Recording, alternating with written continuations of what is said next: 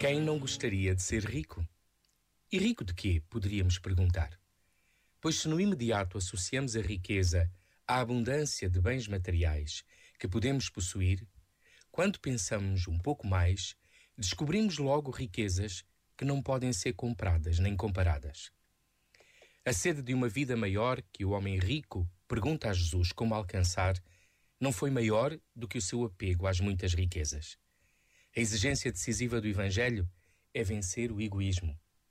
Criados para o amor infinito, para a doação de nós mesmos, seremos sempre menos quando nos deixamos escravizar pela ilusão de ser donos. Mais do que donos, o que traz felicidade é doar. É quando damos que nos sentimos identificados com o próprio Deus e o podemos adorar verdadeiramente. Este momento está disponível em podcast no site e na app da